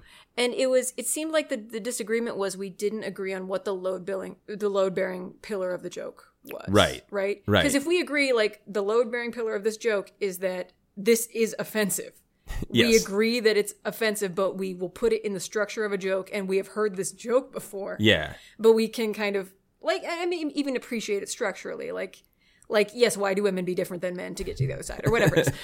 Um but i don't i don't i don't know. I feel like to deliberately make an offensive joke to just to push people's buttons is an abuse of that power Mm. right because you you know if you are whether you're chris rock at the apollo or you're just you know the person on stage at ucb or whatever it is you do have the power in that situation Yeah. and to speak things as if you are speaking for the whole audience it's it's it's ju- i mean it comes to down to power differentials i think Yeah. it's an abuse of that power differential Yeah, for me, there's always like agreement of what you're getting into. Like even to use Johnny Dick Legs as an example, right? You set up not only the meaning of it, but you often make jokes about this is I, I've written some stupid songs, and this is the stupidest song I've yeah written, right? this shouldn't have been written but here it is anyway Right. yeah. So that's not at all offensive. But that's inviting there's you know this term joking envelope which Freud uses to, to mean that jokes contain meaning, but there's also the uh, the version of it that is the societal agreement of we are in a joking space. yes yeah Um like the example that I use when I have done workshops in that is like if if you're at an office you could probably say to like your boss of like you suck at golf and everybody be like haha sure does at the at the uh, you know water fountain yeah but if you're in the middle of a meeting while the business was failing and you're like raised your hand and said, uh, "You suck at golf" to the boss, like yeah right. So there, there's that like where and when is it appropriate? What level of is it appropriate? But like for Johnny Dicklegs, you are letting people into the. You're inviting them to come to this very specific joking envelope of l- allow yourself to laugh at something stupid. Mm-hmm. That's why we're doing this is because it's stupid. And Yeah. you're you're setting up the entire context for them to agree with. So mm-hmm. even if they are thinking this is dumb, I am laughing at the fact that she even wrote it. Not even any other joke level, but just that it exists mm-hmm. and it's stupid. If they just thought that themselves, they might feel guilty. Like they're like, I think she did something stupid. But you're inviting them to say, Yeah, come no- in and celebrate that I'm a motherfucking idiot. yeah you can be disappointed in me it's okay Right, which is not a normal thing to say in society. To to say like, here is the day where I'm going to invite everybody to enjoy the fact that I'm a fucking idiot. Yeah, Th- I think there. th- I'm interested in that structure, and I think there have been times where like um uh, where people use that that structure to go mm-hmm. just like we agreed that we're going to laugh at me being stupid we agree that we're going to laugh at the differences between races. Sure. And then you have to be in that agreed upon space. Mm-hmm. I think the debate about a lot of stand up is that any stand up anywhere is automatically that agreed upon space. Mm-hmm. And I don't agree with that. yeah. I, I agree with when somebody goes to a comedy club, if you say a joke, we're just going to dissect it for its meaning.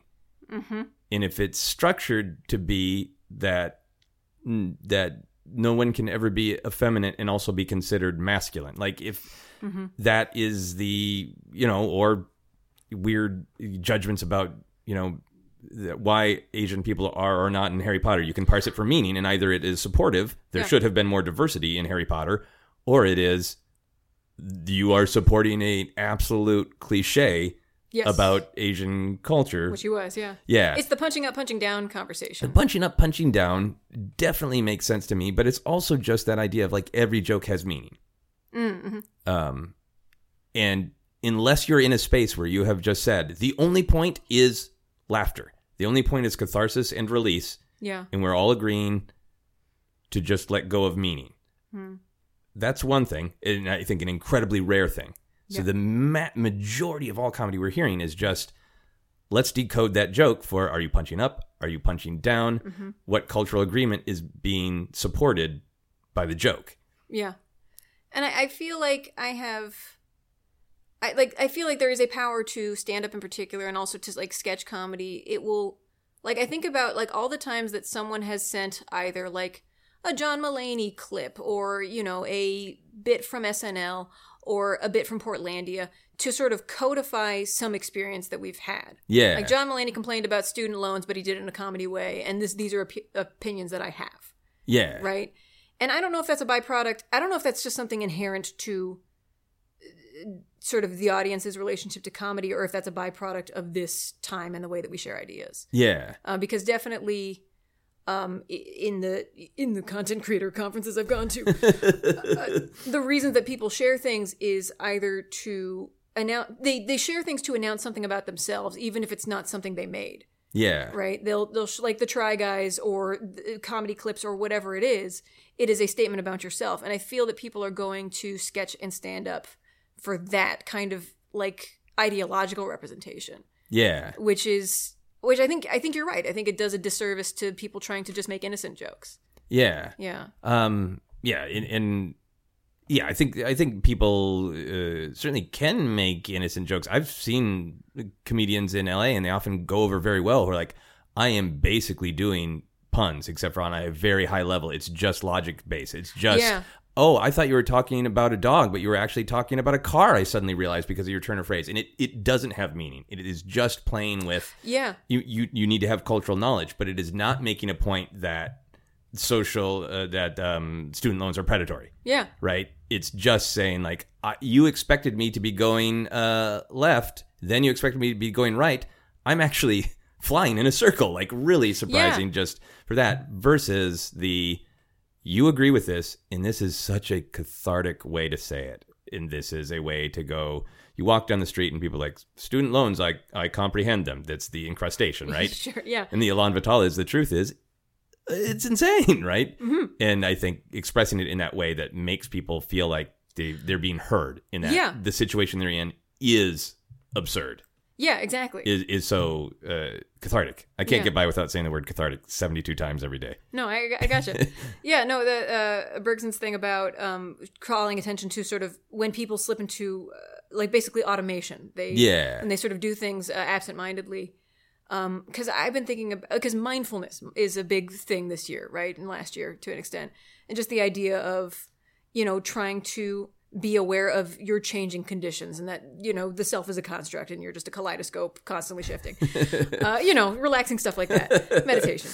Um, but that's it strikes me that um, comedy and that sort of open awareness to changing circumstance is a big component of comedy. Like it's uh, the the you know the stand-ups like student loans or what or racial identity or just any sort of personal like why there's so much identity comedy is yeah you're drawing attention to um, an absurd assumption that we all share Yeah. and calling out that it's absurd you're kind of shining this sort of light on it and going like you we we're here and we believe this but that's crazy right yes. it's crazy that you wouldn't trade places with me and I'm rich, you know? That Yeah, Yeah. yeah. I feel like it is definitely the the part of comedy that I like that that I think is can be very very healthy is it encourages you to look at things from as many perspectives as possible in order to, to construct the joke. And from is, an avowed non-threatening perspective. y- yes, from an alleged like it's safe. We're we're just here to laugh, which is I think why people retreat to that. Mm-hmm. But like, yeah, we're just here to have fun, and will be a fun evening if it's successful comedy. But we will also walk out of here thinking about things differently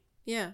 possibly hopefully which is i think sometimes why i get a little bit irritated with like that idea of that using that structure of surprise and, and creativity to just reinforce what is normal i was talking with uh, friends at a birthday party about why they didn't relate to seinfeld but they liked letterman Ooh, okay. and for me, Seinfeld always comes from a perspective of the normal world is correct, and things that deviate from the normal world are what's funny. It's when somebody does something that isn't the normal thing they're supposed to do. yeah. And Letterman is just like, uh, kind of almost like what you were just saying about mindfulness of like, the world is batshit crazy. So it is funny that we're trying to make sense of it at any time. like Yeah. he's so that's why every it's funny to watch him just deconstruct trying to tie his Letterman can make tying his uh, shoes funny because you know in his prime because he's just like this is absurd. This is all absurd. None of us know what we're doing. Mm-hmm.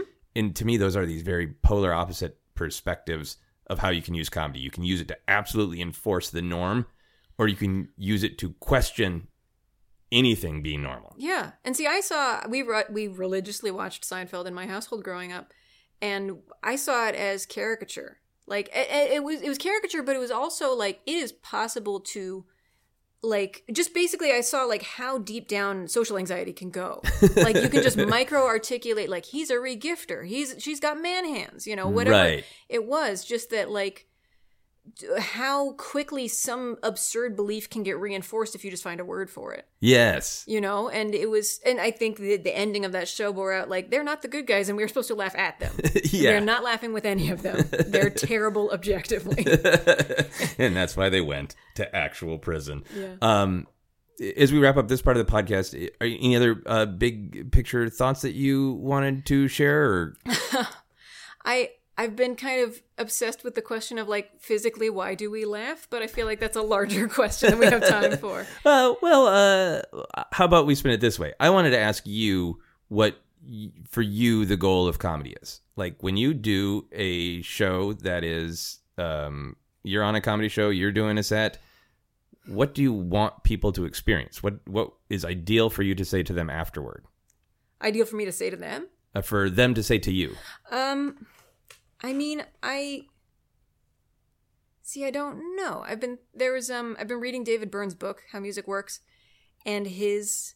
I feel like David Byrne and I are from the same planet. Okay. Wherever he's from, I'm going to find it, and I'm, I'm from there too. Um, but he went into music and in, so by extension performance uh, because he felt socially uncomfortable and saw performance as a way to sort of socialize en masse um, just sort of put a whole net out there and maybe draw in some friends. Um, and because the sort of regular entry to the social world, like sort of chit chat, wasn't comfortable for him, and that's very much why. Again, I've been just going through all of this intuitively and have not really questioned why. I've just kind of been doing what feels correct. Yeah. Um, but like, I have a, a song like one of my to go back to songs that are funny. You can kind of tell how the room's doing, and songs that don't have jokes in them are terrifying for me to play because I don't know until the very end how I'm doing. Right. And so I have a song about Abraham Lincoln, um, specifically his assassination told from three different perspectives. um, and I just wrote it because I felt like I had to, because no, because it didn't exist, and it it turns out it did exist. Stephen Sondheim already did it, but like I didn't know that at the time. um, but to have packaged, I basically packaged packaged the idea and the things that I connected to in that story in a pleasing and consumable way. And after the show, if it also affects people, then I know I've done my job well. Yeah. I've been able to contextualize here's the thing I found moving about this story mostly John Wilkes Booth and his deep seated delusion, um, and what, you know, sort of chauvinist nationalism can do to a person. Um, but those people still have feelings. And I found that very moving, so I wrote a whole song about it.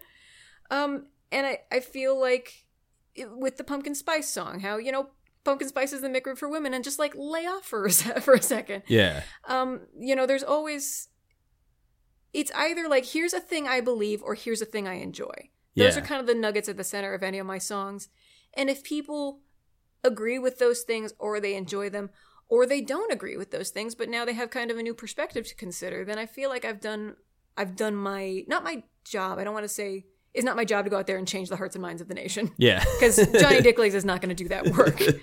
but you know, if I have, you know, given people new perspectives through which to consider things, then I've done my work well. yeah. And I think songwriting does that, and I think comedy does that, and it's. Um, I've really enjoyed finding new ways to blend the two. Yeah. Well, I think you do a great job. I mean, I, we've done a ton of shows together, and I have seen you do many of your songs. Um, you always get laughs. It's even when people have heard the songs before, they get laughs because they're they're pleasing. Uh, so I think you you spread joy. But I also think about the time that you did the pantsuit Sasquatch song at a variety show that our, our mutual friend uh, Laser Weber and I were hosting, and I think because of the the nature of that song when you did it, I remember the room just kind of going quiet and then exploding, and it was relief because that song was so successfully expressing lots of things that were pe- that people were feeling, but it just put it in such an elegant and enjoyable uh, package. So it was one of those like deep, complex moments of like, I understand the pain that she's speaking about, but I mostly express that through laughter, and it just feels great. Yeah, I think they're very kind to say. It was we before we were recording. We were talking about how I feel like one of the functions of entertainment, of entertainment media, is to it is an experience that we can share, but we don't affect with our presence. Right. And whatever, you know, we all shine a light into that experience from a different angle, and it's this prismatic thing that you know will throw all kinds of light depending on what light you're shining at it and from what angle. But if you can sort of point to that thing and if you i think you can point to something like pantsuit sasquatch and go this is the thing that i feel and here it is articulated. Then other people who feel the same way about it you are connected to them even if your experience of that thing is separated by time. Yeah. you know what i mean? And same with jokes. Like it's i think you can take a, a joke out of context an innocent joke or a what is it pedantic joke or whatever he called it Uh, tendentious tendentious, yeah. Pedantic joke. is a pedantic think, too. joke. Yeah. Yeah, but I, I think jokes function in a similar way. They're sort of a way to frame an idea, and you can, whether or not we disagree about the either the idea at the center or the way it is framed, we have learned something in even talking about it. Yeah. Yeah. I think that's great. We're going to move on to our How Obsessed Are You uh, questions. So, uh, these days, do you think about comedy theory every day? I, I probably do, yeah. Yeah, because you're, you're on this sort of uh, intuitive and you're reading a lot I'm trying to. kick right now. Yeah, I'm trying to figure out. I know through process of elimination that I don't agree with Freud on certain things. uh, yeah, so I'm just sort of figuring out who Freud's friends are and sort of trying to friend her up my way through through the literature about it. Yeah, yeah. Do, are you watching things in analyzing them for like how they're functioning and what the what you feel like the joke is really saying? I I am, and I find I'm like you know agreeing with an idea and not agreeing with the approach, or the other way around. Like I Okay. appreciate the approach, but the idea we're kind of uh. um like I really. Uh, like, like for, I think when I think of innocent jokes, I think of Demetri Martin. Yes. his stand-up because it's a lot of visual puns. Yeah. He just sort of will break the your expectation of what a comedy show is to present the most awkward form of joke to you. like I drew this drawing of a fish, but also it's a bicycle. And Right. Anyway, the really successful anti-comedy. It's funny because it's not funny. Yeah, it, well, and it's so presentational and awkward in its nature. It's, Yeah. yeah, Yeah. which I am obviously quite drawn to, both presentational and awkward. Are you so far enjoying doing that? Like, would you at this point want to go say, I'm going to watch a specific comedy special or sitcom, hmm. and I'm going to go for every joke and go, what is my take on how that is structured and its meaning? No, I think I'm still kind of coming from a place of like envy of like, oh, that th- I wish I'd thought thought of that, um, kind of thing. And I'm also not just with comedy. I'm also doing that with music now. I'm looking at like, well, what is the circle of fifths? What are notes? you know, that kind of thing. Whereas like the thing about ukulele is, um, you know, you can put there's four strings and four fingers on your hand for most people. Yeah. And so you can put your fingers anywhere and it's probably a chord. And so I just learned how to play ukulele by going plunk, plunk. Oh, there, finally, I found some music. Plunk, plunk. Okay, another shape. And I didn't know the names. And so I've just been going completely backwards on it. So yeah, I'm just trying to, it feels like for the sustenance of this career, I should know, like, okay, so the things I'm doing, why do they work? Yeah. What no. are they made of and why do they work? And how do I keep doing it? the contrast between the complexity of music theory and just put your fingers somewhere and you'll find something is very funny. It's all me. math, yeah. Yeah. Never good at math. uh, when people walk into your home, can they tell in any way that you're obsessed with comedy theory at this point? Oh, I mean, they they could just point at anything and it would in- indicate some kind of obsession. Like to walk into our house, like we've got like a full VR kit, and then we have a bunch of like Euro style board games, and then we have a bunch of vinyl records and a bunch of like synthesizers, and there's like 15 ukuleles. Like if comedy theory stood out for any reason, I'd be a little concerned. Frankly. Okay. Yeah. Okay, fair enough. uh, would you attend or perform at a convention that was entirely about analyzing comedy? Um. Well, I'm going to Sketchfest in January. Does that count? If Sketch, imagine you uh, went to a place like Sketchfest that was not just a comedy festival, because, like I said, a ton of comedians hate the concept of analyzing comedy. If you went to a like, we're gonna go do a comedy show, and then afterwards we'll all analyze it. I'm picturing like a John, like a telestrator, like the John Madden. Like, okay, so see how he, boom, and then you weren't expecting a pun. Here is the structural pillar of McRibs, which led to yeah. Oh, I think it would entirely depend on who. Like, if we were breaking down, like, say, the original albums of Steve Martin right. or Carlin or, um, even like I attached to Jimmy Fallon's for stand up album that he did because Okay. it was sort of the musical comedy hybrid. So like yeah, I would go to like someone's TED talk about like Okay.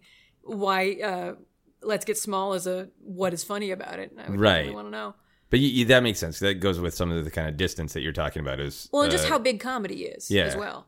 Yeah, but for you, that the analyzing it is to be like comedy is it's uh, plus time, and Steve Martin isn't there. Because if Steve Martin was there, you wouldn't want to analyze it. I, I wouldn't want to. I wouldn't want to be in the same room while a bunch of people explain to Steve Martin why, why his jokes are funny. that sounds like a nightmare. I can't argue with that. Yeah. Uh, if a presidential candidate demonstrated a firm grasp of comedy theory, would you be more or less likely to vote for them? I mean, there's. I- would want to know their climate change uh, stance first, probably. Probably more It'd important. be a fun little tidbit, tidbit of like, oh, Buttigieg actually tried stand up and yeah, you know wherever. You there- go to Buttigieg's in Indiana. I'd be like, yeah, I guess I would, but I don't think I would. They'd get my vote okay. just for that. It would be a fun tidbit. If there were if there were two uh, candidates Yeah. who were like neck and neck for you, you agreed with both of their policies, would just uh, the idea that they are looking at the world through the prism of trying to find function and meaning, would Yeah. that elevate them in That in would your actu- esteem? That would be very. That would be a good counter to this presidency, actually. Yes. as I think about it. like, because have you have you read um, Emily Nussbaum's article about jokes in in uh, like how demagogues use use jokes to maintain their power? I have, but it's been a little while, Yeah. so I might not remember some of the details. Oh, just the idea that you can. They they basically they hide behind the defensive space of like, oh, I was joking. Why, Right. why are you taking it so seriously? Um, and so yeah, if there was a candidate that was calling that out, that would definitely be a mark in their favor. Right, right. That, that, that's a really great point. To, that that sometimes I think people just construct jokes without really realizing that they are supporting a certain cultural norm, and then there are other horrific examples where people are basically dog whistling through jokes, right? They just say the most outrageous thing, and then if you get offended, they go, "Oh, but I was joking." but there, it's kind of a wink and a nod to other people who agree with that thing that they are absolutely intending to say. Yes, that's basically what the article says. So now Okay. doesn't have to read it. Yeah. Uh, is there any kind of comedy theory merch you would want to own? Because that's the way a lot of people express obsessions. Do you want a uh, an Henri Bergson action figure? Oh, yeah. Now that you mention it, I think I do. Yeah, I'm trying not to um, express my personality through merch as to the best of my ability, just because of lack of space in our house. Fair enough. But yeah, I would definitely get a cocktail, like a coffee table book about comedy theory. Okay. If one were really glossy and Okay. had a lot of good pictures. but still content. Nice. Uh, would you ever get a comedy tattoo? Ooh, um, I'm not sure how it would. Um, it'd be interesting to try and figure out how to distill comedy into an image. Yeah. I don't have any tattoos uh, currently. I shouldn't say that, but uh, yeah, I um, I'm very choosy about like my tattoo ideas. okay. So I don't know how how would how if you had to distill a tattoo like a comedy into a an image like an icon Yeah. of some kind because I, I don't want to do tattoos with words. Yeah. I don't want you know whatever aliens dig up my body to know what nation I was of. Yeah. I think uh, if I could make it aesthetically pleasing, I think I would do a straight line and a just super messed up line. Yeah, Because there's a part of what comedy theory gives me is just retreating to some of those really weird but comforting reality of we expect everything to go in a straight line because that's our brains work in that way. yeah. but our brains also see the truth that it's just a big mess and none of us Yeah. know we, we cling to different meanings but we don't know The reality like- is malleable, and we don't need malleable, and we don't need to take it all Yeah. seriously. Yeah, and it, and it goes back to just like why a well executed pratfall is funny or why somebody actually falling on the ice can be really funny because Mm-hmm. we don't even realize we've internalized it but we think like we are we have conquered gravity in our bodies and nothing can what oh jesus Yeah. broke my coccyx Is like that- and that that just contrasts there's like there's a relief and a comfort in it's a reminder that everything is weird we're flawed we Yeah. don't always have the control that we think we do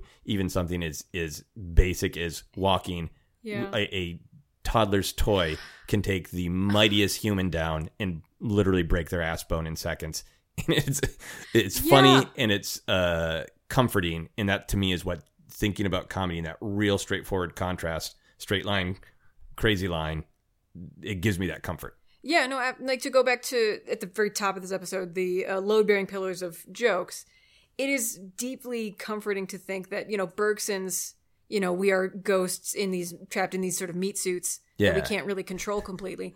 It's comforting to know that those jokes work because we all agree on that to an extent. Yeah. We all agree, like, yeah, it's awkward to have a body. There's a shimmering humanity that we can't really lose because we're trapped in these meat bones. Yeah, Yeah. just walking around slipping on ice. uh, if you got stuck in an elevator, how long would it take for comedy theory to come up in conversation? Oh, I mean, oh, in conversation? I'm not sure. I mean, I would definitely be just kind of jokes left and right to try and make the other people in the elevator not panic Right. because that's what I'm, it's in my bones to do that. Yeah.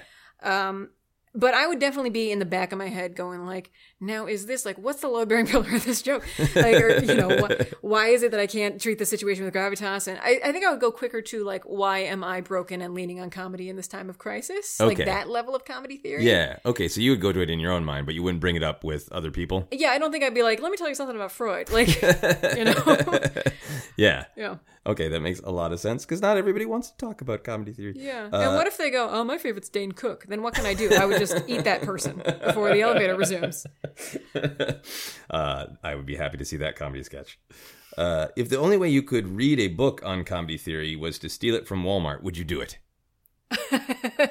I mean, I did. I did buy a Freud book from Amazon, which feels pretty similar. I did feed the megalodon that's eating our planet, so you fed the I would go to some full kleptomania, maybe not, but Okay, all right. If aliens were visiting Earth and you got to greet them, would you do it by trying to explain comedy to them? Oh, I think so. I think it does shine a light on like why they shouldn't destroy humans. It's Yeah. like look at how we've managed to, you know, there's seven billion of us, and this is a means by which we have negotiated our differences. Yeah. for probably thousands of years, you know, and you know, babies do it, and we figured out a way to continue to do it, right? yeah, I think aliens would think that was awesome. Uh, here's my final How Obsessed Are You question. Uh, if a mysterious wizard teleported you to the woods and said the secret of comedy was hidden in a random hole in a tree, would you stick your hand in the hole? Just one, I wouldn't have to search. I'd Yeah. be told definitively, here's the Boo Radley hole in which Yep. the comic. Here's here's the hole, but you do have to trust a mystery wizard. Um, what would be well? What would be gained from that secret? Would I know? Would I get like? Would I be able to see the code? Like, would I be? Yeah, well, I think that's part of the question is you don't you don't know what the secret is, but would you be so uh, uh, tempted or curious to know what could that possibly be? I I feel like, I feel if I knew the answer, I wouldn't be able to enjoy the search. Okay, Yeah. all right, that makes sense. So it's more about wanting to preserve the journey. Yeah, and also wanting to get out of the middle of this forest with this wizard that I just met. I think that's uh, understandable. uh, I asked everyone to make a noise to sum up their obsession. What kind of noise do you have for comedy theory? I don't know. That's all I got. I think that's solid. Uh, I ask everyone, everyone to give a rating to their obsession as well. So on a scale of one to ten, uh, one being the lowest, ten being the highest, where would you put yourself right now? Uh, one being the lowest, ten being the highest. Yeah. Um, I would say that I'm based on purely just on my answers to those questions. I would say about a seven point five. Okay. Yeah. Yeah. I think that's fair. Yeah, wouldn't bring it up in a life or death situation, but would bring it up to aliens. Yeah. you'd bring it up to aliens and you'd shop on Amazon. Yeah. Uh, well, we have reached the plugging section of the podcast. So why don't you tell people where they can find all of your awesome stuff? Um, generally, you can go to mollylewis.wtf um, because that was a top level domain that was available and mollylewis.com was taken. Um, and you can find me on social media. That is all linked on mollylewis.wtf. And when does it go? This go out? This episode? Uh, this will be early December. Okay. Oh, great. So hopefully there will be uh, new content on there by then. Um, if you want to know about buying a, do I want to commit to that? Yeah, I do. uh, should have uh, information on my upcoming shows and things I have made in the past, including uh, the theme song for this podcast Yes. uh, and uh, Thanksgiving versus Christmas, which is which contains the pumpkin spice song we talked Yeah. about, uh, is available on CD, uh, guaranteed to pass time on long drives. Uh, and all my social media information should be there. Yeah. Yeah. Excellent. Yeah. Uh, and I will do a plug for the show that we are doing together. You, you mentioned Sketchfest. Ske- Sketchfest. We're going to San Francisco Sketchfest uh, and doing a show called Game Night Variety Show. Uh, it will be a ton of fun. And here are the quick plugs for the rest of this stuff, and then we'll do our final questions. You can follow me on Twitter and Instagram is at Joseph Scrimshaw. You can follow Obsessed Podcast on Twitter and Facebook is at Obsessed Podcast. You can also check out the Star Wars podcast I co-host that is called Force Center. For info on all my upcoming shows and comedy albums, you can check out my website at josephscrimshaw.com. There is the live shows page, which will have a which has a link right now to the Sketchfest show. So go get tickets for that. And finally, you can support Obsessed by backing us on Patreon. Full info on that, go to patreon.com/slash Joseph Scrimshaw. All right, final weird questions. If every full moon you turned into a wear something, what would you want to turn into? And what is uh what is implied by the where addition? Do I am I uh, am I commu- is this communicable? Am I in some way infectious? Am I larger than average? Yeah, yeah, yeah. I think uh, infectious is a fun spin. But yeah, if you had to change into uh, an animal, or you could change into a A chair or a piece of furniture Yeah. or a, a concept that blows on the wind, whatever you want to change. Oh, I would definitely be a were raccoon. yeah. Like I live in garbage and eat with my hands anyway. It'd be nice to really live that out, be my patronus for a day. because the raccoon can still play the ukulele, right? I would think I would think maybe even better suited. They got Yeah. little palms and long fingers. They can just find uh, It'll- put, put their it'll- finger somewhere and find a chord, right? It'll be proportional. It'll look like a guitar on them. that is a beautiful image. Uh, if you could have anything in the world named after you, what would you want it to be? Like an asteroid, a cocktail, a theater, anything? Oh, I mean, I think like a scholarship fund would be cool. Oh, nice, nice. Yeah. Any specific kind of scholarship, like to study music or comedy, or Uh, I would think. I mean, I, I mean, I guess that would be. I'd have to decide what my legacy on this earth would be. Um, easy job? Yeah, I mean, I would think. mm, that's not the answer I want to stick with. um, I think if you uh, have to go to college to, no, I don't want to do that no, I, I would hope for uh for songwriting or in, uh, like self publication, maybe like some sort of start start your online business. Like, Okay. here's you know, uh, get your first LP pressed with the Molly Lewis Memorial Scholarship Fund. you can be alive while this is happening. Oh, okay, great, cool. Um, yeah, no, I I'm trying to. I, I, something would be. It would be cool to have my name on a plaque somewhere. yeah, Even if I had my name on like a you know a bench in the Woodland Park Zoo, that would be dope. yeah. Yeah. How would you feel if, like, uh, a theater that you've performed at a lot, like, um, say the the Triple Door, right in Seattle, you've performed at a lot. How would you feel if they put up a plaque that just said, like, Molly Lewis killed here? It just just phrased like, just like that. exactly that, that would be dynamite. because there's some ambiguity there. Yeah, yeah. People people would definitely my SEO would go way up. Molly Lewis triple door murder question mark. And then Age, height, murder. her website's mollylewis.wtf. Definitely a murderer. Final question for everyone on the podcast is: What is happiness? Hmm. I, talking to a friend for longer than you expected about comedy theory. that is a great answer. Thank you so much for doing the podcast. Thank you for having me. That is our podcast. You've been listening to Obsessed. Joseph Scrimshaw and his guest shared some stories with the rest. Rate five stars if you're impressed.